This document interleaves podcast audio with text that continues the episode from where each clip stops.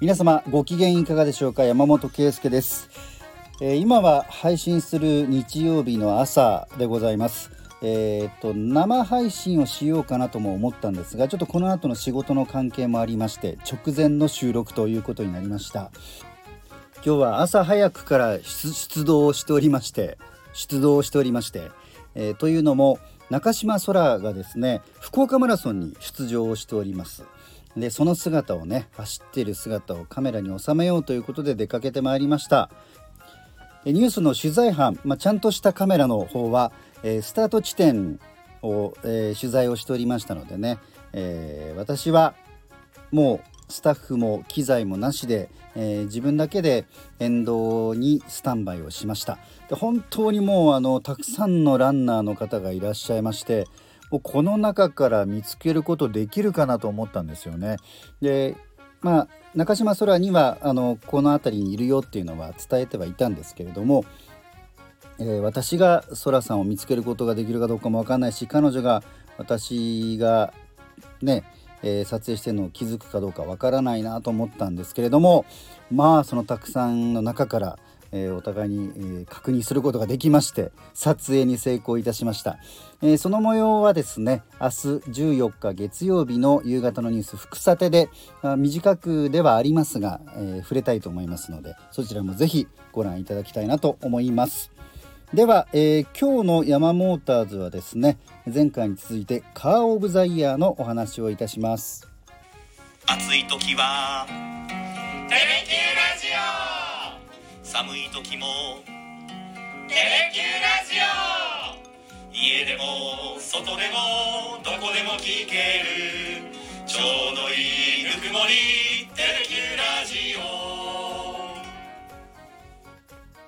先週の配信では日本カー・オブ・ザ・イヤーの最終選考に進んだ11台、えー、決まりましたよということでご紹介をしましたが、えー、日本にはですねもう一つのカー・オブ・ザ・イヤーというのがありますそれが RJC カー・オブ・ザ・イヤーというものなんですね、え、これはですね、え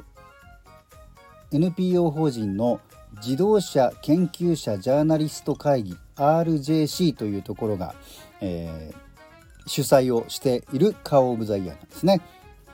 で日本カー・オブ・ザ・イヤーが今回で43回目なのに対してこちらは32回目のカー・オブ・ザ・イヤーということになります。その RJC カー・オブ・ザ・イヤーが、まあ、一足早く、えー、決まりました。11月9日に発表されました2023年時にあたるんですけれども、えー、RJC カー・オブ・ザ・イヤー、えー、受賞したのは日産のさくらと三菱 EK クロス EV、えー、前回の放送でも、えー、ご紹介しましたが軽自動車の電気自動車ですね。で RJC からのはその、えー、選んだ理由について日本の交通事情にマッチした軽自動車規格のボディサイズに日常日常仕様で十分以上の走行距離滑らかな加速やキビキビとしたハンドリング上質な内外装。最新の安全装備を備え実用 EV として高い完成度を誇る。EV 電気自動車ですね。同時に幅広いユーザーに手の届く車両価格も実現し EV の普及促進に弾みをつけるモデルとして評価したと。いうふうにコメントをされております。えー、それから RJC カー・オブ・ザ・イヤーは輸入車部門というのが別に設けられておりましてこちらは BMW の2シリーズアクティブツアラーが受賞しております。これは BMW の中で比較的コンパクトで、ちょっと背の高い、車なんですね、非常にあの街普段の街乗り、に使いやすい車なんですけれども、こちらは FF ならではの広い居住空間を持ちながら BMW らしい高い走行性能を実現、えー、まあ、インテリアデザインも先進性と上質感が追求されていてプレミアム MPV マルチパーパスビークルにふさわしい魅力と高い実用性を両立していることを評価したということなんですね。でさらにこの RJC の方はテクノロジー・オブ・ザ・イヤー、まあ、技術面の、えー、年間大賞のようなものもありましてこちらも、えー、日産のさくらと三菱 EK クロス EV ですねこれに使われている、えー、KEV の電動化技術がテクノロジー・オブ・ザ・イヤーとして選ばれております。はい、こちらがえ第32回の RJC カーオブザイヤーでございます。で、えー、前回お伝えしたのが今回で43回目を数えます日本カーオブザイヤーです。ですでに、えー、最終選考が進んでいまして12月にその対象などが発表されるということなんですね。で昔ってどんな車が取ったんだろうというのがやはり気になりましてちょっと調べてみました。もうね今回で43回なんでかなりの歴史なんですが第1回は1980年から81年にかけての、えー、車が対象になりましてその第1回記念すべき1回目のカー・オブ・ザ・イヤーはマツダのファミリアえー、っとだいぶ前のヤマモーターズで私が子供の頃家にあった車の話をした時に取り上げたんですけれども、えー、FF のね、えー、ちょっとこう角張ったボディのファミリアであの本当にこう当時は若い世代の方々にも大ヒットした車なんですけどねそれが第1回次に第2回1981年から82年にかけての、えー、カー・オブ・ザ・イヤーはトヨタのソアラでした。第3回は、えー、マツダのカペラと、えー、兄弟車のテルスタフォードのテルスタですね懐かしいですねこの名前。